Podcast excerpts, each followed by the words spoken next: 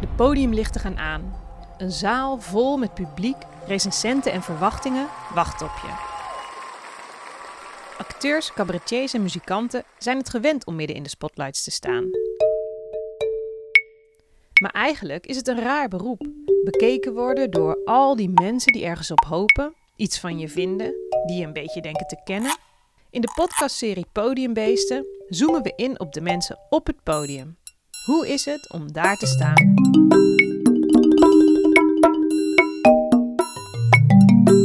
En dan heb je die bekendheid waar je pingelend op een zolderkamer of dansend voor de spiegel stiekem van droomde. Hordes fans die je fantastisch vinden, reizen over de hele wereld. Blijf dan nog maar eens met beide benen op de grond staan. We kruipen in het hoofd van vier muzikanten om te ontdekken hoe zij met roem omgaan.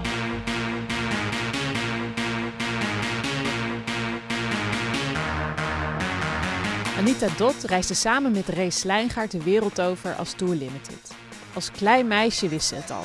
Ik wil beroemd worden. Dat was echt helemaal mijn droom. En ik, uh, ik wist het eigenlijk soort van gewoon zeker. Ik ga later beroemd worden. Ja, echt heel raar. Maar uh, dat had ik wel, ja. En het erge is dat ik het zo diep in mijn hoofd had geprent...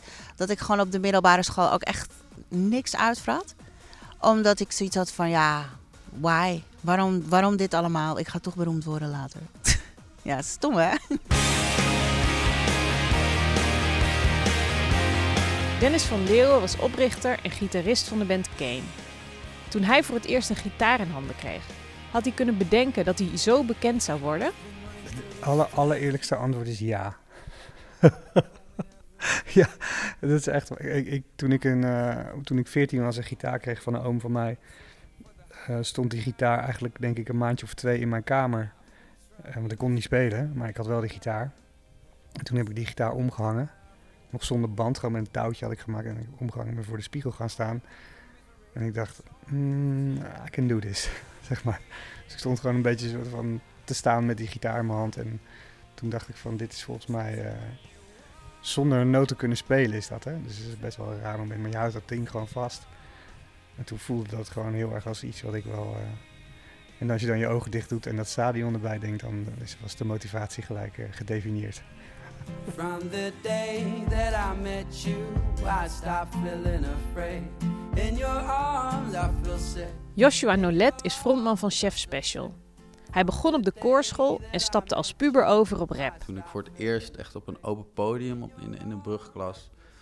Uh, ja, voor, voor een groep mensen mijn raps uh, ging spitten, zoals dat uh, heet. Toen dacht ik, ja, fuck, dit is, dit, dit is... Wat is er gaver dan dit? Ik heb dit zelf gemaakt en ik kan dit op deze manier delen met mensen en mensen reageren daarop. Uh, dat vond ik een, uh, een magisch uh, moment. En toen was het eigenlijk heel duidelijk: oké, okay, dit is wat ik ga doen. En was het toen ook direct het plan: ik wil je beroemd mee worden? ja, sure, want beroemd zijn equals de, de mogelijkheid om, om het te doen, een soort van succes. het is een soort fantasiedroom, dat hele beroemd zijn. Maar eigenlijk, als je echt naar binnen kijkt, dan is het omdat je het zo gaaf vindt om het te maken en om dat te delen met mensen. En uh, dat is iets wat je nog wel eens along the way kan vergeten, omdat beroemd zijn en al dat ge-ego-streel en al die externe bevestigingen, liefde natuurlijk, heel lekker. Uh, dat, zijn, ja, dat, dat voelt heel lekker, maar dat is heel kort. Dus je moet altijd weer, oké okay, wacht, wat was ook weer de long game hier? Dat was, oh ja, ik word heel gelukkig van dit maken en dit delen. Niet iedereen is bestand tegen de druk die roem met zich meebrengt, denkt Dennis van Leeuwen. Ik vergelijk het heel vaak met sport. Misschien is het een beetje een dooddoener, maar je moet op de Olympische Spelen in de finale, je moet hem wel even inschieten. En dat is precies wat een, wat een ster een ster maakt. Of een, of een, een, een ja, grote, grote artiest een grote artiest. Dat je het ook doet op het moment dat het vereist is dat, dat vind ik een heel mooi, mooi principe. Daar kan je mensen ook op, op, op beoordelen van tevoren. Van, is dat nou iemand die het gaat doen als het echt moeilijk wordt? en, en heftig en zwaar? Of is het dan iemand die crusht onder die, onder die druk? Op het hoogtepunt van Kane werd ik echt herkend op straat en uh, wilde mensen een handtekening en een foto. Nou prima, dat vond ik helemaal niet erg. Uh, als je dat iedere dag hebt en je moet iedere dag moet je met een zonnebril over straat, dat, dat gevoel heb ik nooit echt gehad. Dus, dus ik weet dat eigenlijk niet. Ik kan me erbij voorstellen dat dat heel vervelend is. Maar, want ik denk dat Dinant dat wel had. had, had hij het daar, hadden jullie het daar dan over? Vond hij dat vervelend? Ja, dat is op sommige momenten in je leven kan dat heel vervelend zijn als er, als er dingen gebeuren waar, waar, waar je eigenlijk geen zin hebt om met andere mensen te praten. In zijn geval als een vrouw overleed. Ja, dan, dan is dat natuurlijk vreselijk. Maar dan gingen we ook weg. Dan zorgde je dat je dat, uh, dat, je dat kon vermijden? Ja, dan gingen we gewoon naar, naar een ander land. De vader van Joshua Nolet was bang dat hij niet geschikt zou zijn voor het artiestenbestaan. Hij zei: Het is een wereld die veel draait om ego. En, um, en dat vond hij gevaarlijk voor mij. Hij, um, hij zei van ja. Hij, hij, hij, hamerde altijd heel erg op authenticiteit. Joshua, authenticiteit, dat is het aller belangrijkste wat je hebt en dat moet je in stand houden. En als je die wereld in gaat, dan blijft daar helemaal geen reet meer van over. Want dan ga je iedereen maar proberen te pleasen, want jij bent een pleaser. En dat is misschien ook wel een beetje zo, maar um, uh, het is me aardig gelukt, vind ik. En ik ben wel blij dat hij dat tegen me gezegd heeft, want ik ben me er daardoor wel bewust van geweest. Niet toen, niet toen ik 16 was en hij zei dat tegen mij, maar met terugwerkende kracht. Ja, hij was daar bang voor. Maar vlak voor zijn dood heeft hij wel uh, nog onze rise kunnen meemaken. En uh, heeft hij ons bij shows gezien. En toen dacht hij, oké, nee, toen werd, hij, toen werd hij ook echt een fan van ons. En uh, dat vond ik wel fijn dat ik dat nog even heb mee kunnen pikken. Toch voelde hij direct na zijn eerste optreden op Lowlands in 2011 wat de impact kan zijn van een tent vol juichende mensen.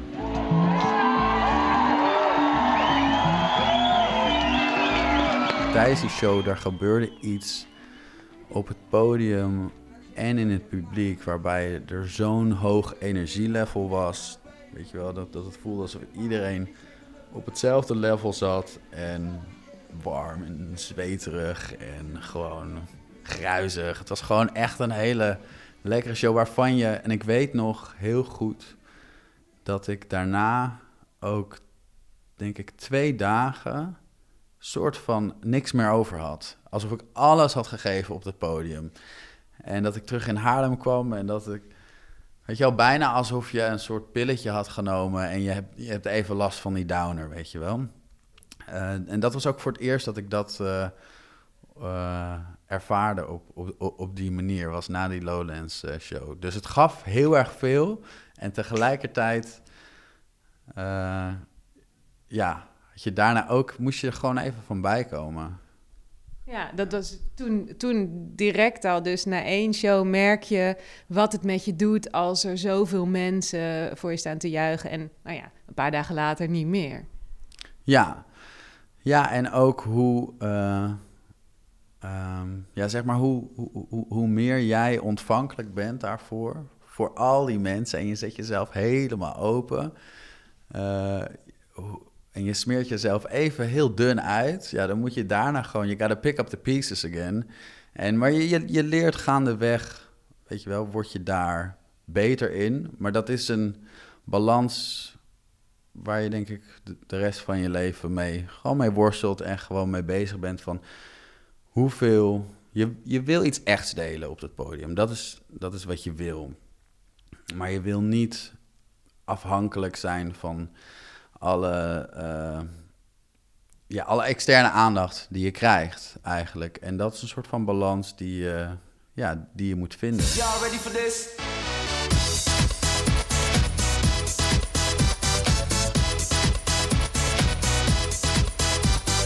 Voor Anita Dot kwam de roem heel erg snel.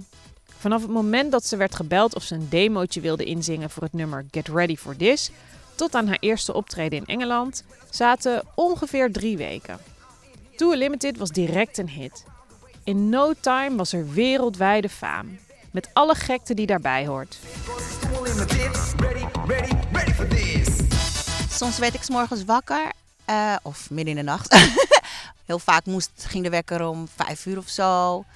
En vaak werd ik dan wakker en dan wist ik gewoon niet waar ik was. Dan was het echt, welk land ben ik? Welke stad en welke tijdzone? Kan ik naar huis bellen, ja of nee? Dus je uh, komt ergens aan en dan was het soms op een dag 10 tot 15 interviews. En sommige waren, vaak was het echt geestdodend. 10 tot 15 interviews en dan misschien even naar een radiostation of misschien moet je iets op een tv, uh, een tv-dingetje doen. En dan heb je even tijd voor diner en misschien even rusten. En dan was het alweer omkleden en naar de venue en dan daar de show doen. Dus ja, het was wel efficiënt, maar het was ook voor ons doodvermoeiend, dodelijk vermoeiend. Ja. Je bent constant bezig, je bent constant weg. Je hebt geen tijd eigenlijk om in je hoofd orde op zaken te stellen. Je komt ook in een soort vermoeidheidsroes. Uh, dingen gaan langs je heen, waardoor het steeds moeilijker wordt om juist die grip op de situatie te houden. En dan is het de kunst om jezelf er niet in te verliezen. Om voor ogen te houden dat je ook maar een mens bent en dat je lichaam niet alles aan kan. Er zijn wel momenten geweest dat ik gewoon uh, dat ik flauw viel. Uh, er zijn momenten dat ik uh, chronische holteontstekingen had. Gewoon omdat je maar niet geneest. Omdat je geen rust krijgt. En omdat je zoveel vliegt. Eigenlijk moet je met holteontstekingen helemaal niet vliegen. En ik denk dat het gewoon te maken had, inderdaad, dat het lichaam was al moe. Weet je wel, dat lichaam gaf signalen van hallo, kan het iets rustiger aan misschien. Maar je, als je zo jong bent, let je daar niet op. Of dat besef je sowieso niet.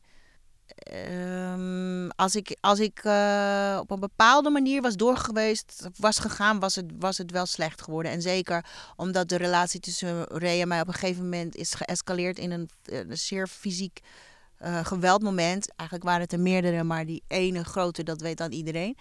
Weet je, uh, de rest heb ik allemaal een beetje voor mezelf gehouden. Maar er zijn meerdere incidenten geweest. Als ik in die cyclus met hem was gebleven, dan was dat waarschijnlijk niet goed afgelopen. Nee. You don't know me, I don't know who you are. But I know that you live with me under these stars. Oh, Joshua Nolet ondervindt het ook.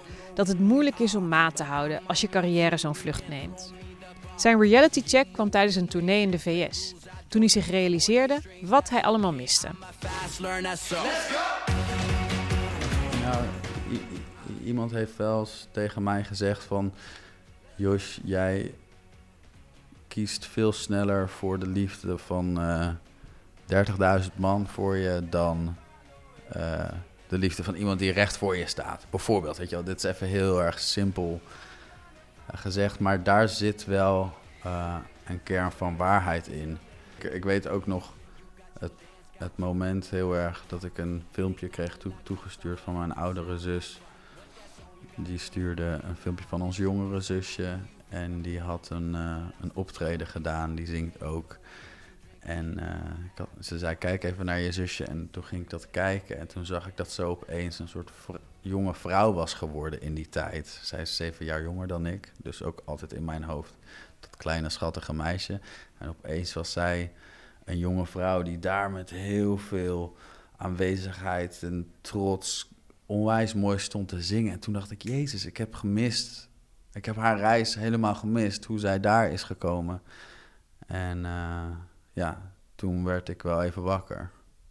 Dat ik dacht, ik wil dat, ik wil dat meemaken. Ik wil dat zien, ik wil daarbij zijn. Ik wil een grote boer zijn. Het kan dus behoorlijk slopend zijn, die roem. Intens. De mannen van de band Saint-Tropez hebben ervoor gekozen om juist niet te gaan voor bekendheid en roem. Het is onze zeer succesvolle huisband van vorig seizoen en ze hebben een nieuwe plaat. En dus zijn wij weer heel blij dat ze terug bij ons zijn. Go back to the zoo. Cas, het gaat jullie goed. Het gaat ons heel goed, ja. Net ja, een nieuwe plaat Tot twee jaar geleden vormden ze nog Go back to the zoo.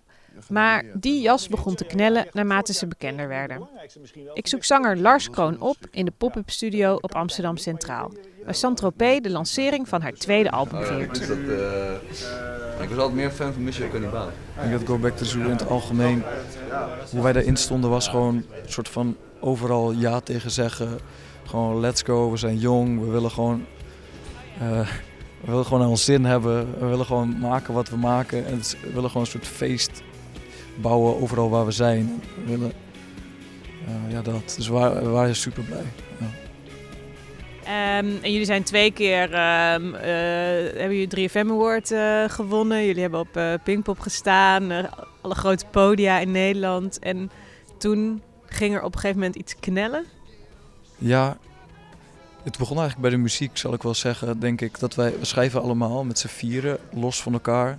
En er wa- was al een tijdje, waren een aantal nummers die ontstonden. En waarvan wij dachten, dit vinden we echt een supercoole richting. Maar dit kunnen we niet echt eh, verantwoorden of combineren met wat we met Go Back to the Zoo doen of hebben gedaan. Dan zaten we eigenlijk, het begon een beetje als een grap van we zouden eigenlijk een nieuwe band moeten beginnen. Maar dan met, met, met z'n allen een nieuwe bandnaam. Zo. En dat, dat, dat zo'n tijdje door. Tot op een gegeven moment ook een beetje in een impasse kwamen met wat moeten we nu doen. We hadden drie albums gemaakt. We hadden wel echt voor ons gevoel heel veel bereikt in Nederland. En dat, dat ging op een gegeven moment inderdaad... eh, besloten we gewoon van dat grapje van die band, dat kunnen we ook gewoon echt gaan doen. Het, besef dat zo van we kunnen gewoon echt we kunnen gewoon stoppen met Go Back to Zoo. We kunnen gewoon, nieuwe, we kunnen gewoon weer opnieuw beginnen als we willen. God, Ja, toen hebben we dat gedaan.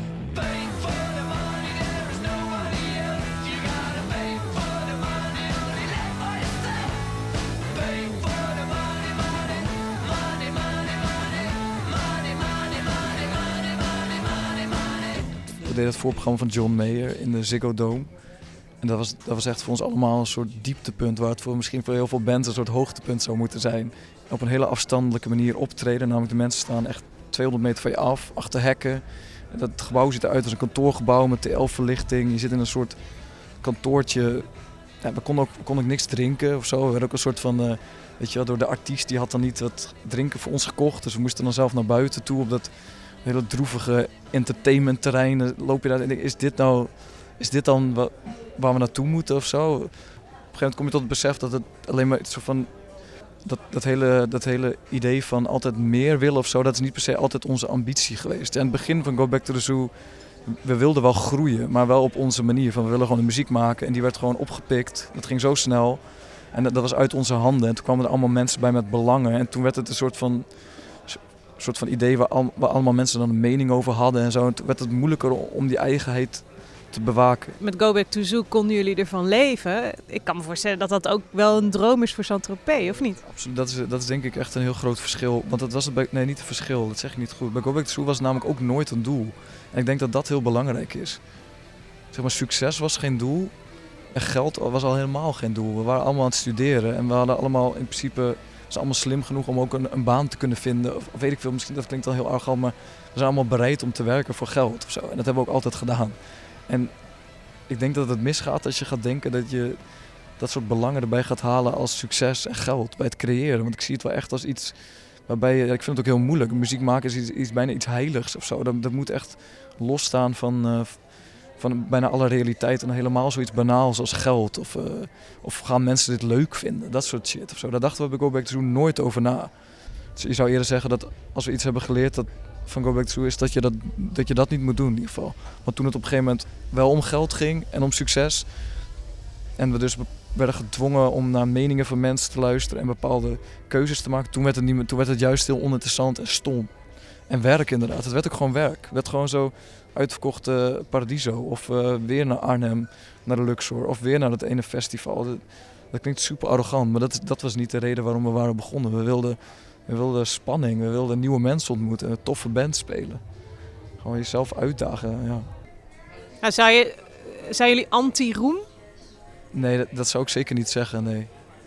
Anti-roem. Ja, roem is, ik zie roem, roem is een gevolg van, van, eh, van succes, toch? Succes in de, in de mate van eh, bekendheid, dat mensen naar je optreden komen. Ik bedoel, we willen echt wel iets zeggen met onze muziek en het is leuk als dat gehoord wordt.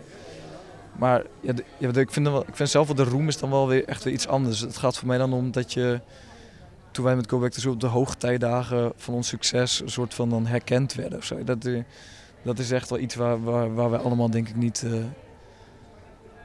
wat we allemaal super oninteressant vinden, überhaupt de hele Nederlandse roem of zo. Dat is natuurlijk gewoon best wel bespottelijk of zo. Eh, op de foto met Marco Bassato of zo, I don't know. Eh, Ik denk dat dat ons eigen maakt, altijd, ook met Go Back to Zoo, dat op het moment dat wij soort van doorhebben dat we ergens naartoe aan het groeien zijn, dan willen we dat meteen alweer kapot maken en, en weer zorgen dat het weer anders wordt of zo. Zo- En daarom ook die soort zelf... eh, ik zat een te denken dat bijna Saint-Tropez, als we nu dan weer nog daar verder in moeten, dan zou het eigenlijk moeten imploderen of zo. Een soort van, van binnenuit. Maar dat is nog een beetje een heel abstract idee. Ik zat ook te denken, hoe sick zou het zijn als dan de volgende stap van Saint-Tropez zou zijn dat we verder gaan als strijkkwartet. Zoiets. Gewoon echt gewoon, ja, ja, dat lijkt me zo cool. Maar ik ben, ik ben zelf begonnen met vioolles. Echt super moeilijk. En de rest van de band is nog niet heel enthousiast over dit idee. Maar wie weet, weet je, dat zou toch vet zijn? Of jazz of zo, I don't know. Hoe ver kunnen we hiermee gaan? Toch, ja. Anita Dot en Dennis van Leeuwen hebben het inmiddels achter zich gelaten. De dagen dat ze dag in dag uit op het podium stonden. Dennis van Leeuwen is nu manager van een aantal bands en blij dat hij het zelf niet meer hoeft te doen. Heerlijk. Ja, daar ben ik echt blij om. Ik heb, ik heb gelukkig ehm, die droom toen ik 14 was, heb ik waargemaakt. Voor mezelf. En, en hebben we gewoon een ontzettend mooie ride gehad van, van bijna 17, 16, 17 jaar. Van de Kuip naar de Arena, naar uitverkochte Ahoy's, naar Parkpop, Pinkpop, uh, noem maar op. Dus, uh, buitenlandse dingen gedaan. Mooie platen gemaakt. Alles is, zeg maar, check. Ik heb, dat, ik heb die, die drang. En zou ik dat nog jaren kunnen doen? Ja, had ik nog jaren kunnen doen. Um, maar het is ook op een gegeven moment, en dit is heel persoonlijk hoor, en ik denk dat mensen daar uh, anders over zouden kunnen denken. Maar ik denk echt van, ik vergelijk het heel erg met mensen als Philippe Cocu of, of, Frank de Boer. Weet je, die hebben bij Ajax gespeeld, die hebben bij Barcelona gespeeld, die hebben het Nederlands elftal prijzen gewonnen of bijna wereldkampioen geworden. En die zitten dan nu op de bank naar, naar een team te kijken van elf spelers die moeten voetballen. En die gasten zijn echt kapot. Maar die zitten op een bank en die zien alles. Die zien wat ze eigenlijk wel en niet goed doen. Ik heb, ik heb uh, dan in het geval van uh, Philip Cocu heb ik dat ook wel eens aan hem gevraagd. Van nou, die is gewoon, gewoon kapot na zo'n wedstrijd. Maar je zit gewoon, je rent niet mee, maar je hebt in je hoofd voetbal je wel mee. En ik heb dat met muziek ook. Als ik naar een band zit te kijken in Inesken, dan heb ik ook die gig gedaan, maar. En dat is eigenlijk best wel vergelijkbaar met het, met het echt zelf doen. Er zit één verschil in dat je het niet zelf doet. En dat is heel jammer dat, dat, dat ik dat... Ik had heel graag met de Ineski meegedaan, want dat was de band. Als ik 25 was geweest, had ik heel graag in die band gezeten. Maar ik ben 47, dus ik moet even mijn plek kennen. Ik vind het bijna net zo leuk. Het is bijna net zo leuk. Want ik beleef het op bijna precies dezelfde manier als, als, als ik dat op mijn eigen, uh, in mijn eigen muziek had.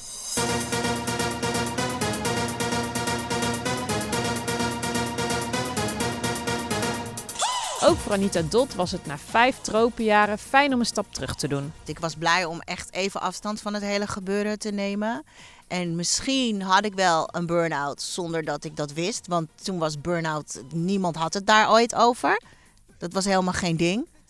En misschien had ik wel een burn-out. Want ja, ik was wel heel erg moe altijd. En ik heb echt heel lang nodig gehad om alles te verwerken. En misschien tot nu toe zelfs heb ik het niet allemaal niet helemaal verwerkt. Ik kan nu soms nog denken van, wat fuck is me eigenlijk toen overkomen, weet je wel. En ook, het laat je nooit meer los.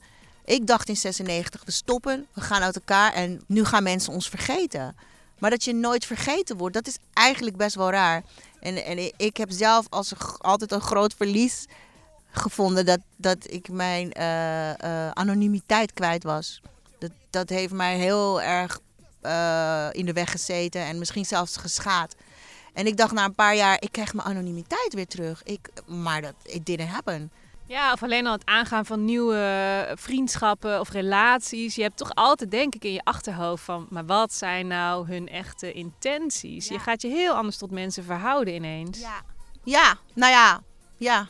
Dat, dat, dat is tot de dag van vandaag soms nog een beetje raar.